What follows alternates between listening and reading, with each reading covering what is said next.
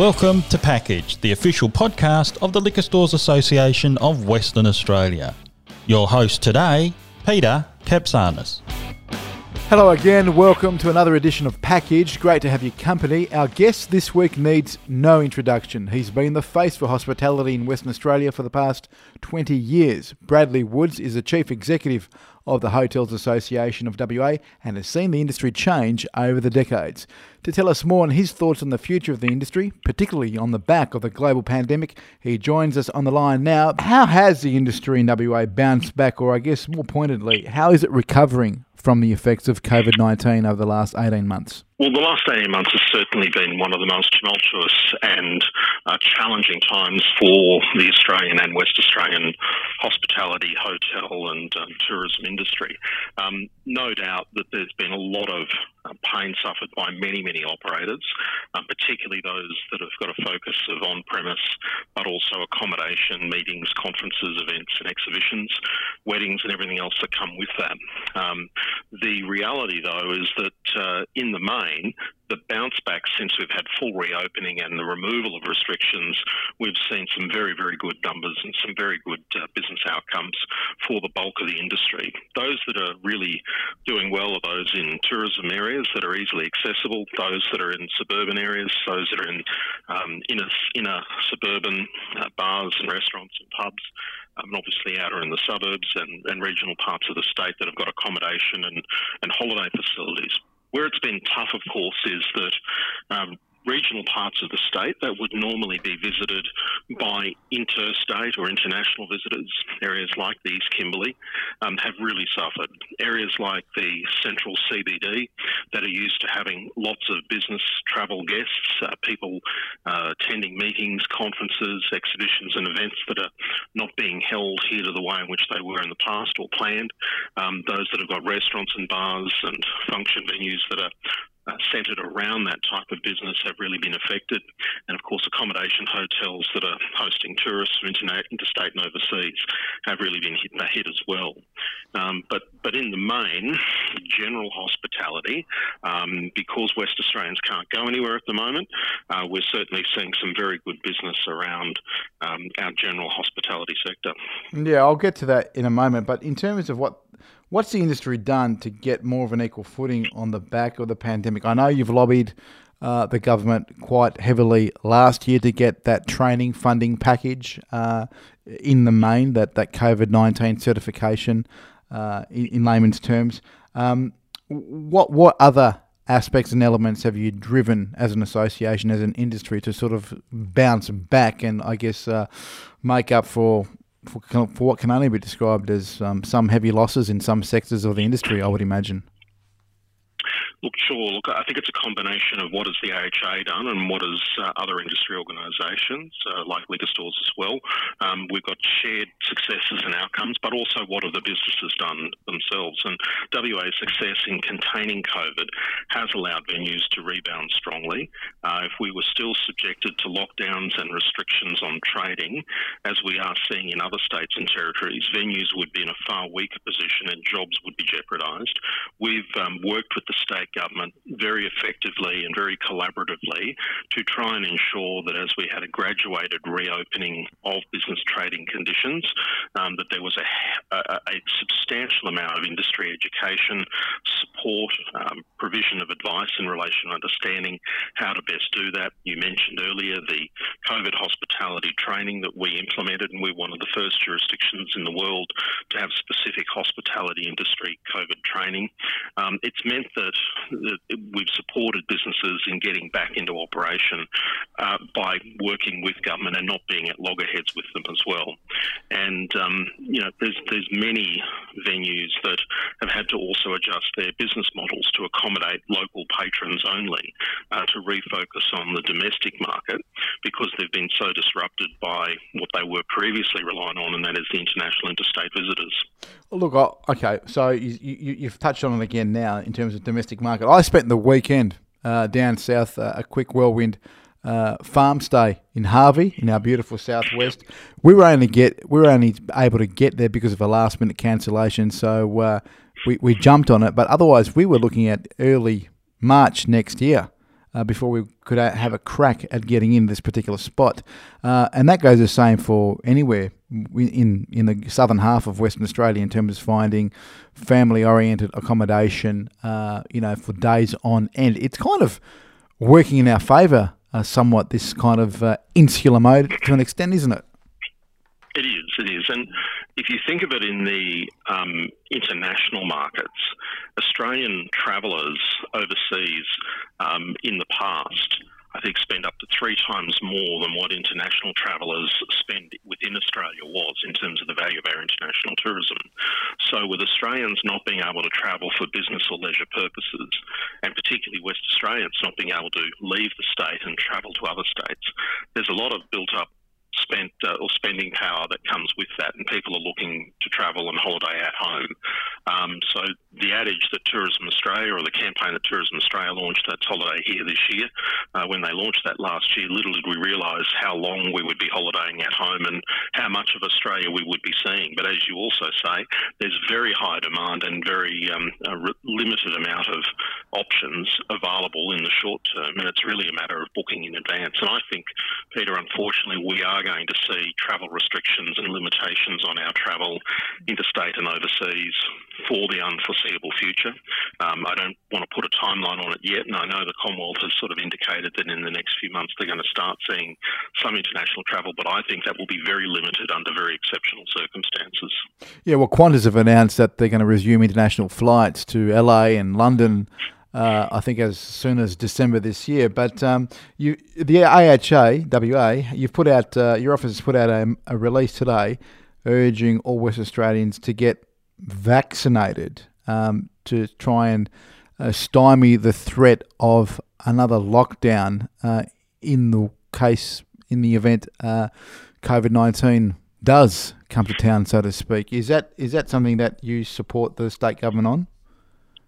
Well, we certainly support as much extensive amount of vaccination as possible. It's clear from the evidence, the medical health evidence from overseas interstate, that those who are vaccinated, double dose vaccinated, have a substantially less chance of developing critical symptoms as a result of COVID-19. What we're saying is that we want to steer away from any consideration by the WA government to introduce vaccine passports or IDs as a proof of entry into a venue. So we don't want people locked out because they don't have some sort of vaccination proof. And the best way of doing that, to avoid the government considering implementing that type of restriction or those types of checks on our citizens, is to ensure that as many people as possible are vaccinated. Yeah. Sorry, do you think a vaccine ID or passport system could in fact backfire and people would just avoid going to venues altogether if it was to be introduced? Yeah, look, I think that is certainly one of the concerns that we have. There will be a portion of the population that will just not want to have to go through that rigmarole. I think in circumstances where you've got concerts, events, interstate travel, international travel, ticketed events, it's much easier to have an electronic tagging system that those tickets are only issued if you've got a vaccine approval or vaccine certificate. But in terms of thinking about your average cafe, suburban pub, restaurant, fine dining restaurant, to implement a requirement where someone's standing at the door wanting to see a vaccination certificate, that is fraught with all sorts of disaster, to the point that I think it would substantially put a downturn into the hospitality industry as we know it, but also implement a whole range of unnecessary aggravation between customers and staff. Yeah, I think you're right on the money with that. And have you made that point to the state government in terms of a vaccine passport /ID system could be fraught with danger, as you said? Yes, we have, and we'll continue to do that. The Premier today has said that he certainly believes that a vaccine passport or ID system is something that would be considered much more easily for flight travel, for large public events, But for pubs, restaurants, bars, etc., even the retail environment, he said it's something that would be examined down the track. And we want to give him confidence that we and other organisations are encouraging as many West Australians in terms of both our staff and customers to get vaccinated so they don't have to consider going down that path of making it mandatory. Mm. And are your members, what's been the feedback from your members in terms of the whole concept of getting vaccinated? Is there a sector that's pro, against, impartial? Look, really, I haven't come across anyone in the membership that's opposed to vaccination. What we have experienced is mandatory vaccination of staff and businesses not wanting to get into that legal minefield, and we support the right of our members to have their own policy with respect to that. Right. Crown, as a member of the AHA, announced yesterday that it would, in the future, make it mandatory for staff to have double vaccination and for patrons to be vaccinated as well, and that's something that we would support their right to make that individual decision. But as far as all venues are concerned, it's something they need to weigh up on a case-by-case or venue-by-venue basis. All right. What about post-pandemic? And this is, I guess, the encouraging people to get vaccinated for those who want to and feel they should. What about, and it's one measure of I guess, laying out that roadmap post-pandemic. What else do you see happening you know, post-pandemic, although it's hard to have a crystal ball at the moment. Do you feel that this is kind of the norm rather, for the, as you said, the unforeseeable future for the next? I'll put a timeline on it for the next couple of years at least. Peter, I'd probably say you could go beyond the next couple of years and probably say at least the next 5 years and possibly, depending upon the variants of COVID-19, the next decade in terms of seeing all sorts of different conditions in place around protection of individuals and communities. Certainly going forward, we know that there's been variations to COVID-A, which was the variant that came out last year. We've seen COVID Delta. We've seen COVID-E, we've seen now COVID-M or Mu, as some call it, has emerged, and each and every one of them has different complications. But the reality of these viruses and the nature of them is they twist and adapt and morph, and we just don't know where it could head in the future. What we do know is that each and every time there is a new variant, there are going to be more challenges and more threats to public-facing businesses, businesses that are in the public space and public-facing side of retail. We know that retail businesses are going to experience more challenges, and society and community as a general. But if we also go back 100 years, we can look at what happened with polio in terms of the inoculation, with various other diseases that were around at the turn of the last 18th, 19th century. And there's always going to be timelines to these things and general vaccination across the board.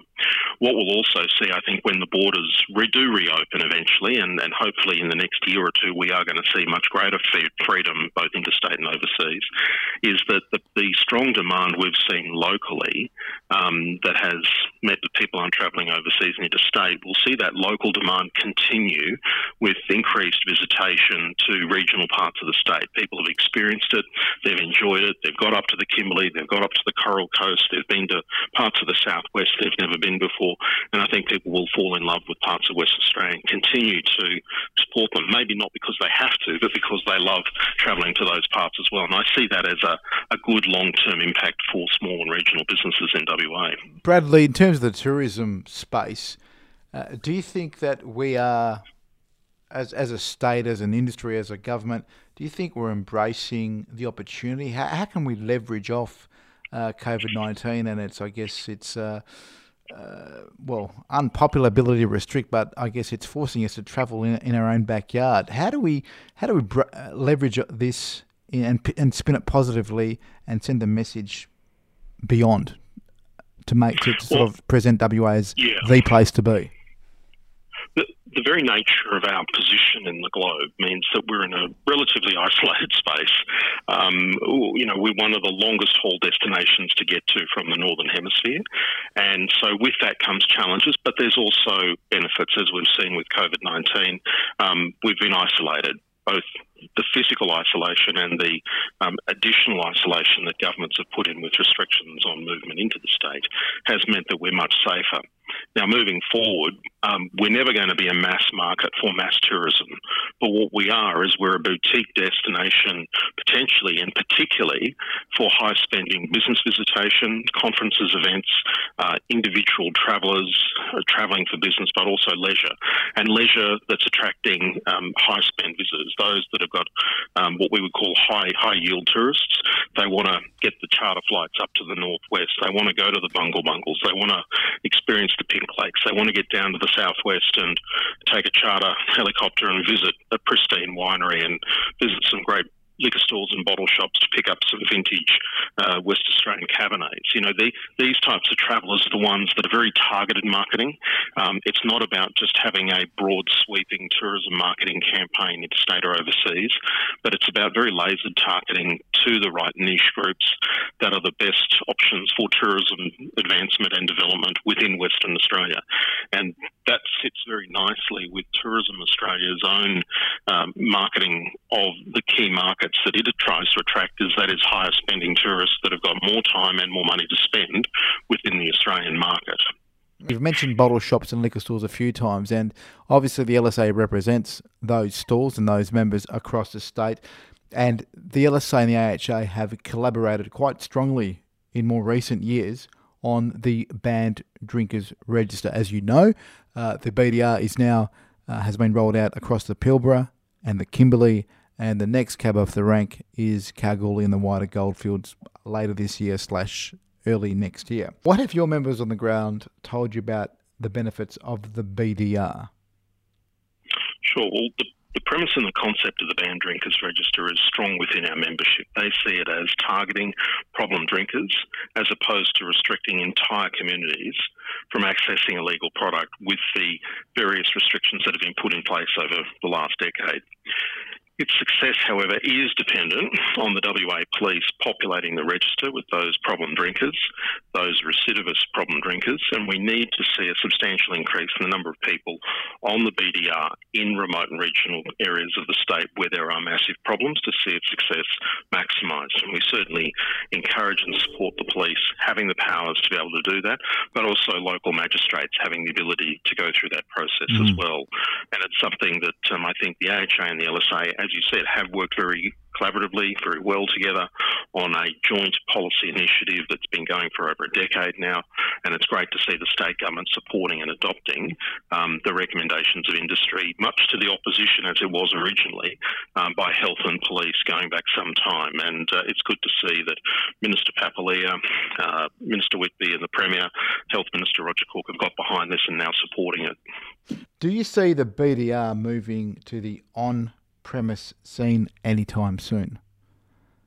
I don't, because I think the nature of BDR is to implement restrictions on those who've got problematic drinking behaviours, particularly behind closed doors and in places where they're not monitored and under the strict supervision as are required by the law by licensees when it's on premise. And that's a very different set of circumstances. We've had those requirements and those restrictions where we can monitor people over the years, and we've already got the effect of, we don't need a BDR on premise because we already have the outcome and effect of it, and that is the ability to restrict or ban people from premises if they are problems and misbehaving on a venue. So in that sense, it really is targeted for takeaway and off-premise consumption. We've seen the WA Labor Party return to power with an overwhelming majority. What liquor reforms will you be pushing, or have you been pushing during this term of government for the next 4 years, Bradley? Sure. Look, I think the key areas where there's opportunity here is further streamlining of regulation, red tape, and the sort of anomalous requirements on the industry that have been there since the mid-18th century that really are, historical hangovers from old liquor acts as well. The structure of the liquor industry in the state, the types of licences, the core obligations, the responsibilities, the act's been updated or amended at least once every 3 or 4 years over the last 2 decades. And so it is relatively up to date on the day-to-day needs of industry, so that they can operate at the, a fairly entrepreneurial level, particularly the changes that were brought in by the McGowan government in its last term of office. They were extremely welcomed. And going forward, where we think there is opportunity here is particularly to improve red tape and reduce the regulation and the business of administrating. I mean, people who are operating hotels, hospitality venues, bars, liquor stores, taverns, they're in the business of hospitality. They're not in the business of being paper pushers and being bureaucrats. So we're trying to move away from that and to have more of an automated system and more of an online system as well, where licensees can do things more efficiently and effectively, and to move away from a lot of the compliance requirements that are there about keeping files and documents on premise for police to come and inspect, but instead having things electronically available so that it's almost an acceptance that they're doing the right thing as opposed to not the norm. You're pretty happy where the Liquor Control Act sits at the moment? You're not looking to sort of review any particular elements of it over the next term of government? Look, there's always elements of it that we could see improved, and there's ways in which we'd like to see something simplified and maybe some better protections for licensees and licence holders, particularly where you've got, vexatious customers and those that are likely to try and create problems for us. But in the main, we don't see any sort of overwhelming push or need for a major Liquor Act review or overhaul. Those things are probably more like a once in 10-year occasion than anything else. And I think that the changes made by the state government for the last state election in the first term of the McGowan government went a long way to updating it and keeping it current.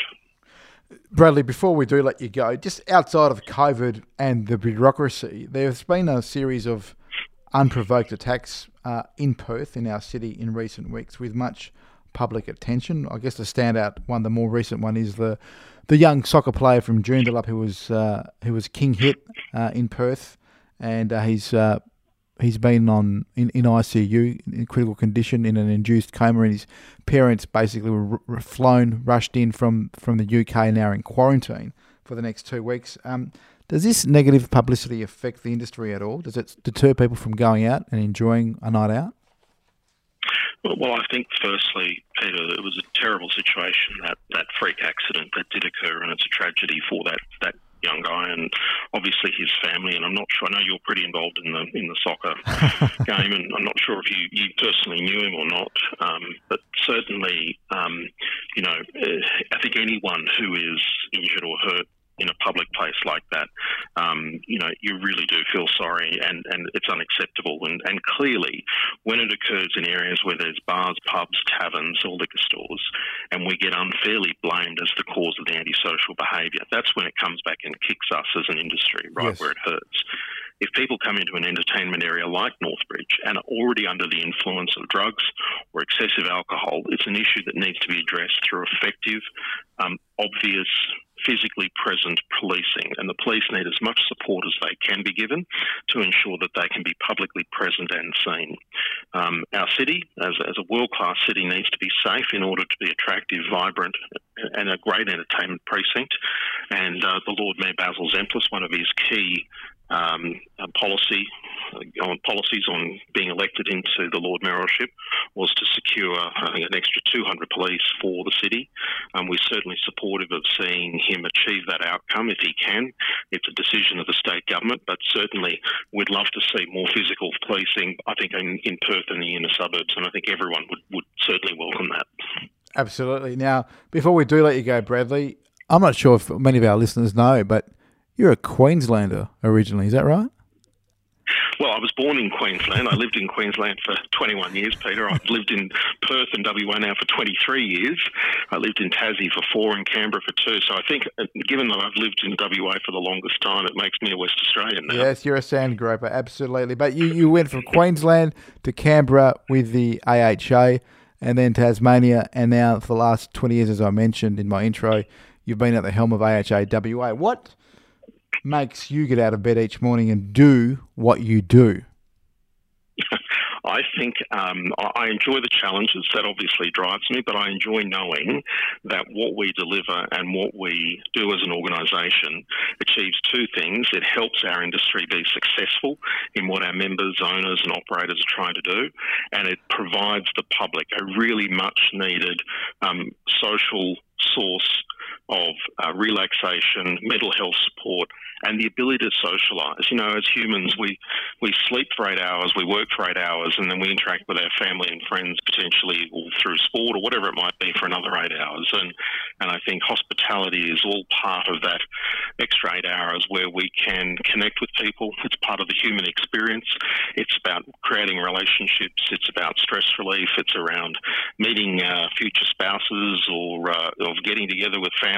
And, you know, I think that the thought and the knowledge that myself and my staff and our board are part of what makes a great hospitality industry for WA is a fantastic reason to get out of bed. And I think that's, for terms of the work reason to get out of bed, that's a great motivator. And I think making that difference every day and in everything we do, every single question we ask ourselves within the organisation here, is what we're doing helping our members and ultimately hospitality in WA by every single way we support the industry, decisions we make, policy, day-to-day work.